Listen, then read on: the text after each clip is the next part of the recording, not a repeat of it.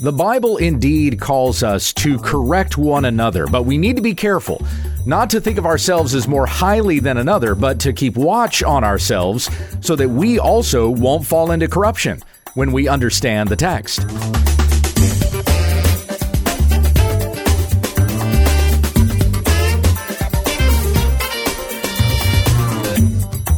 This is When We Understand the Text, a daily Bible study in the Word of Christ that men and women of God may be complete, equipped for every good work. Tell your friends about our ministry at wwutt.com. Here's your teacher, Pastor Gabe. Thank you, Becky. We continue with our study of the book of Galatians, chapter 6. Between today and tomorrow, we'll be in verses 1 through 10. Let me go ahead and read that for you here, and then we'll get to part 1 of our message. This is the word of the Lord through the Apostle Paul writing to the churches in Galatia.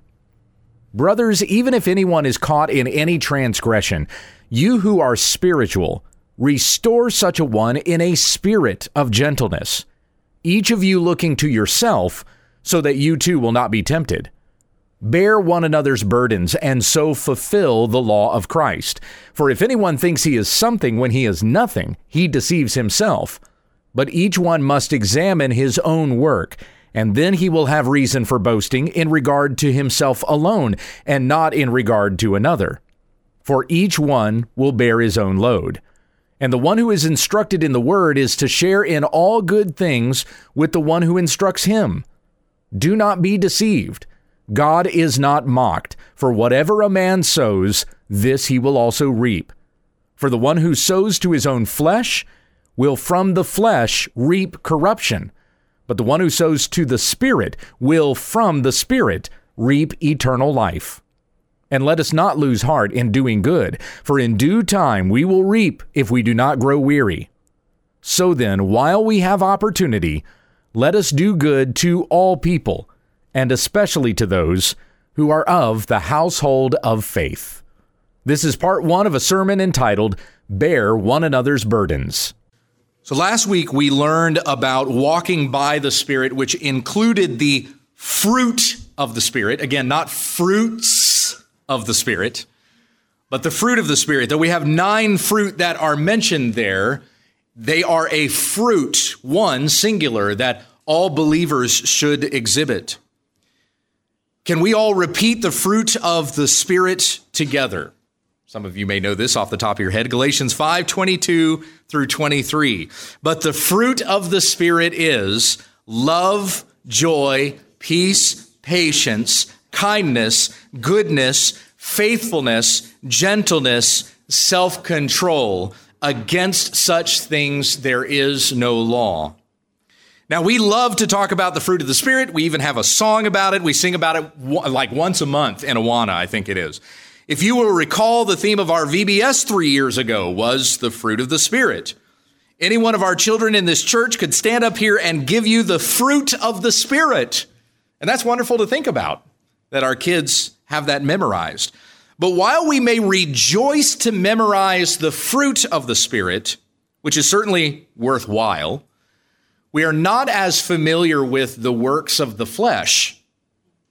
Why is it important to know what the works of the flesh are. Let me give you three reasons. The first reason is because the Spirit says that the works of the flesh are evident. In other words, we must know what they are because the Bible says so. And we must know what these works are so that we will not do them. We go once again to Galatians 5, verses 19 through 21, immediately preceding the fruit of the Spirit. Now, the works of the flesh are evident sexual immorality, impurity, sensuality, idolatry, sorcery, enmity, strife, jealousy, fits of anger, rivalries, dissensions, divisions, envy, drunkenness, carousing, and things like these.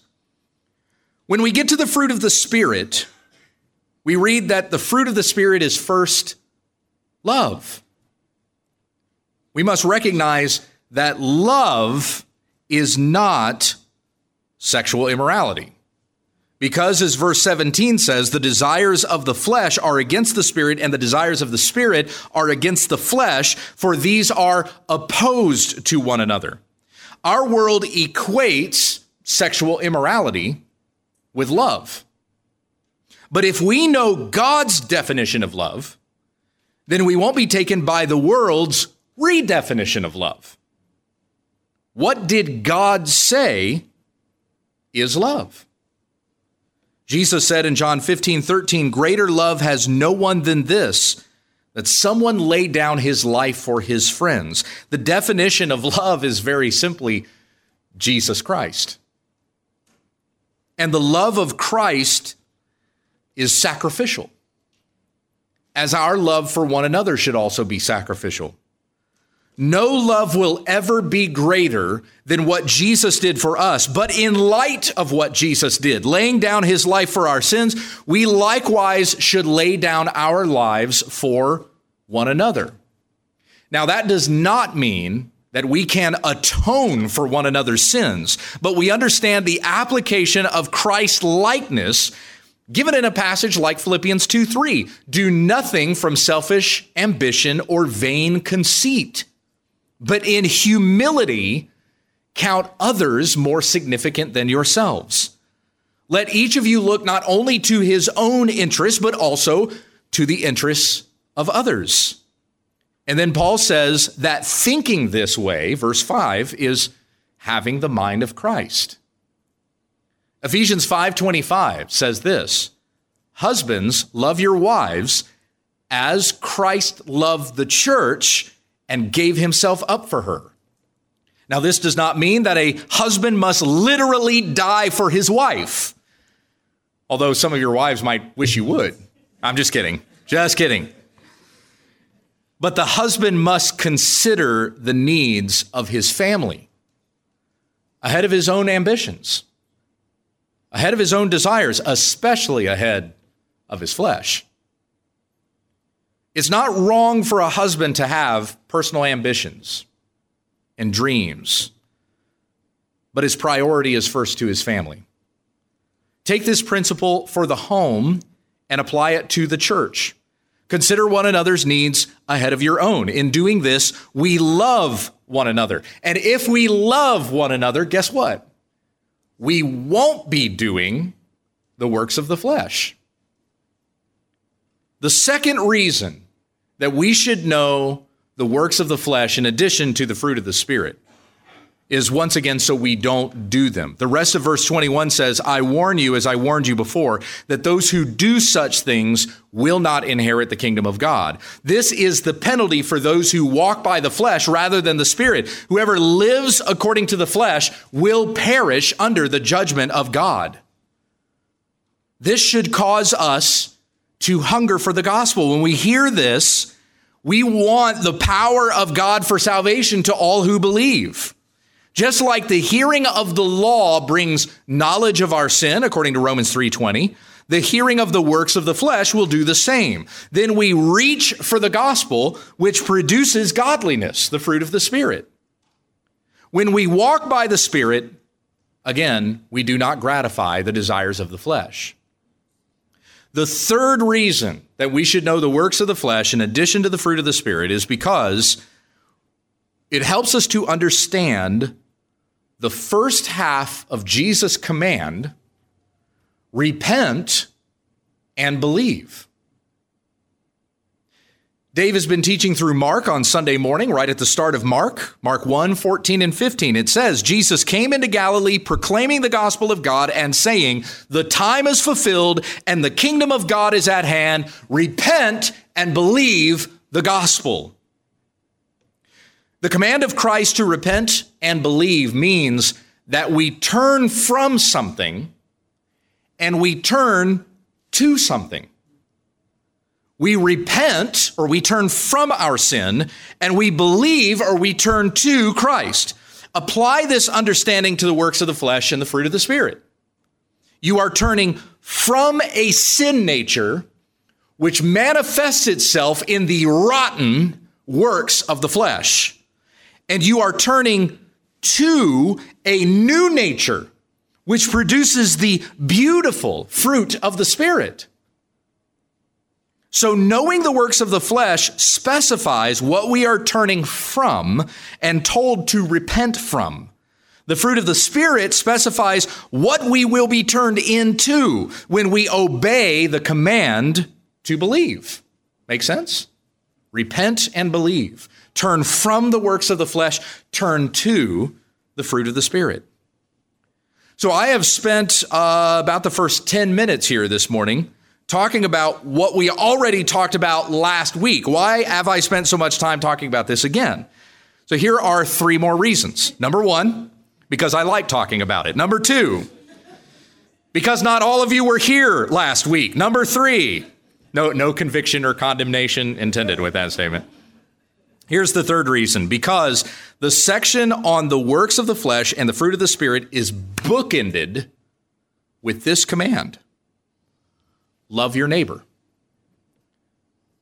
Galatians 5:14 says for the whole law is fulfilled in one word you shall love your neighbor as yourself. Then we get to the fruit of the spirit in verses 16 through 26. Now we start chapter 6 with the same command in verse 2. Bear one another's burdens and so fulfill the law of Christ. This is the command to love one another. Let's consider once more the fruit of the spirit love, joy, peace, patience, kindness, goodness, faithfulness, gentleness, self control. What do you need in order to produce the fruit of the Spirit? Well, first of all, you need the Spirit. Thank you, Sonia. Secondly, you need people. You need people to produce the fruit of the Spirit. You need people to show love to, do you not? You need people to rejoice with. You need people to exhibit peacefulness. Here's a tough one. You need people to be patient with. You need people to be kind to. How do you grow in kindness if not to show kindness to one another? You need people to be good to. You need people to be faithful to. You need people to be gentle with. And you need people to be self controlled toward. Anybody who has brothers and sisters understands. And furthermore, my friends, you need people that they may display the same fruit back to you, lest any of you think more highly of yourselves than you ought to think. You need to let people love you and don't make it hard for them to love you.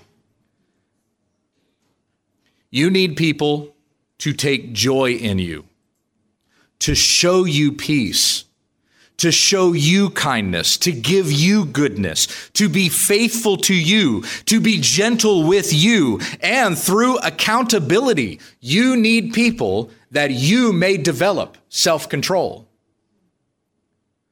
A lot of us have this sense that the Christian walk is all about just me and Jesus. Or as I've heard Jared C. Wilson say it, it's me and my Bible Christianity. Just my relationship with God. It's just about me and God. That's all it is. My friends, it's not about just you and God. You certainly have a relationship with God through faith in Christ. Yes. But Christianity is not just about your association with God, or even just you and your family trying to tough it out in this crazy world. The Christian walk requires fellowship with other Christians. Jesus did not call you to closet Christianity. He called you to love one another. And you need each other in order to fulfill what Paul calls here the, the law of Christ. As author and theologian Tim Challies has said, sanctification is a community project. You grow in holiness and righteousness and the knowledge of God, and therefore also the fruit of the Spirit with other believers. You cannot fulfill the law of Christ by yourself. You cannot grow in your faith on your own. 2 Timothy 2:22 says this. So flee youthful passions and pursue righteousness, faith, love, and peace, along with those who call on the Lord from a pure heart. That passage, by the way, is Galatians 5:14 through 6:10 simplified in one verse. Flee youthful passions, that means works of the flesh, and pursue righteousness, faith, love, and peace, which you might recognize as a truncated list of the fruit of the Spirit.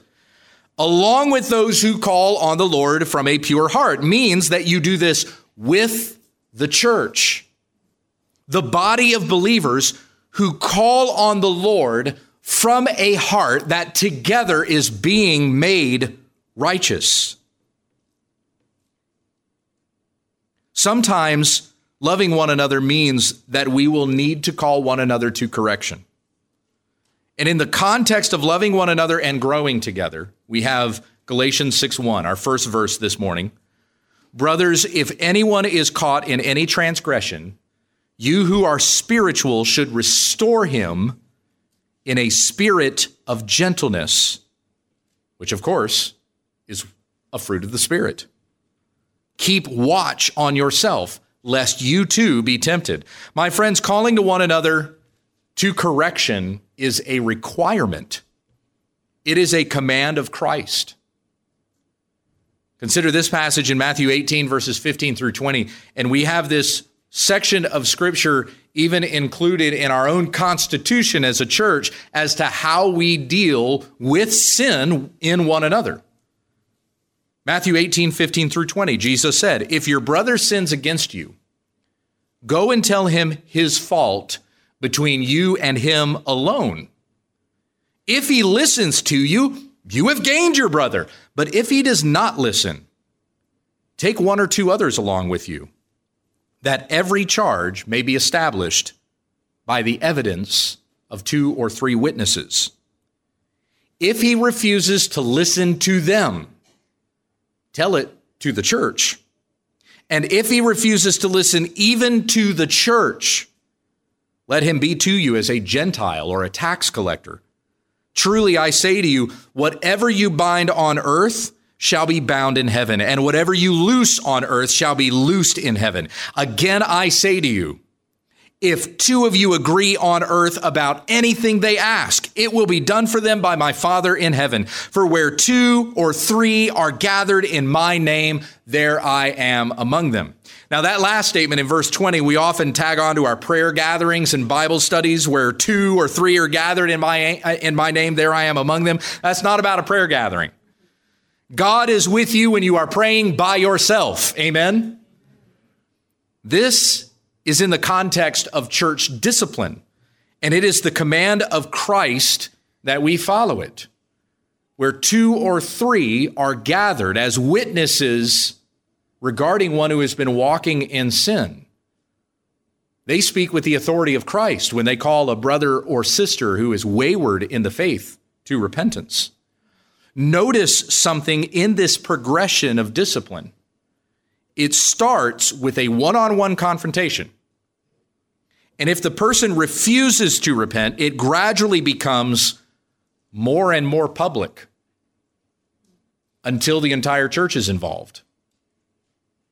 Understand plainly, my friends, sin is not, nor has it ever been, a private matter. And when we try to keep it private, what we teach others, even you as parents, what you teach your kids, is that's really not all that bad as long as nobody finds out about it. But our Lord God knows and sees all. He is the one who tests mind and heart. It takes the body of Christ to help one another overcome those sins that want to cling to us so closely. James 5, 15 through 16 says, Therefore, confess your sins to one another and pray for one another that you may be healed. Consider that in Philippians 4, the Apostle Paul calls out two women in front of the whole church I entreat Euodia and I entreat Syntyche to agree in the Lord. Yes, I ask you also, true companion, talking to the rest of the body, help these women who have labored side by side with me in the gospel. Well, how about that?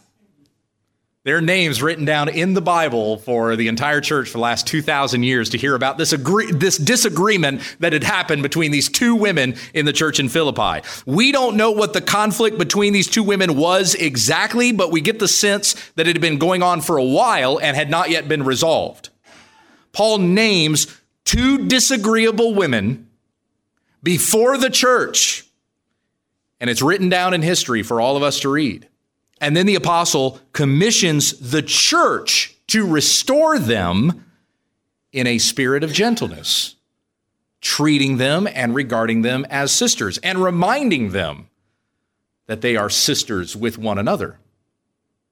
All throughout this process of discipline, we are told to correct in a spirit of gentleness. 1 Peter 3:15 we are told to answer unbelievers with gentleness and respect. In 2 Timothy 2:25 we're told to correct opponents with gentleness. That same gentle spirit most definitely should apply to the way that we correct disagreement among brothers and sisters in the family of God. 2 Thessalonians 3 verses 13 through 15 says this.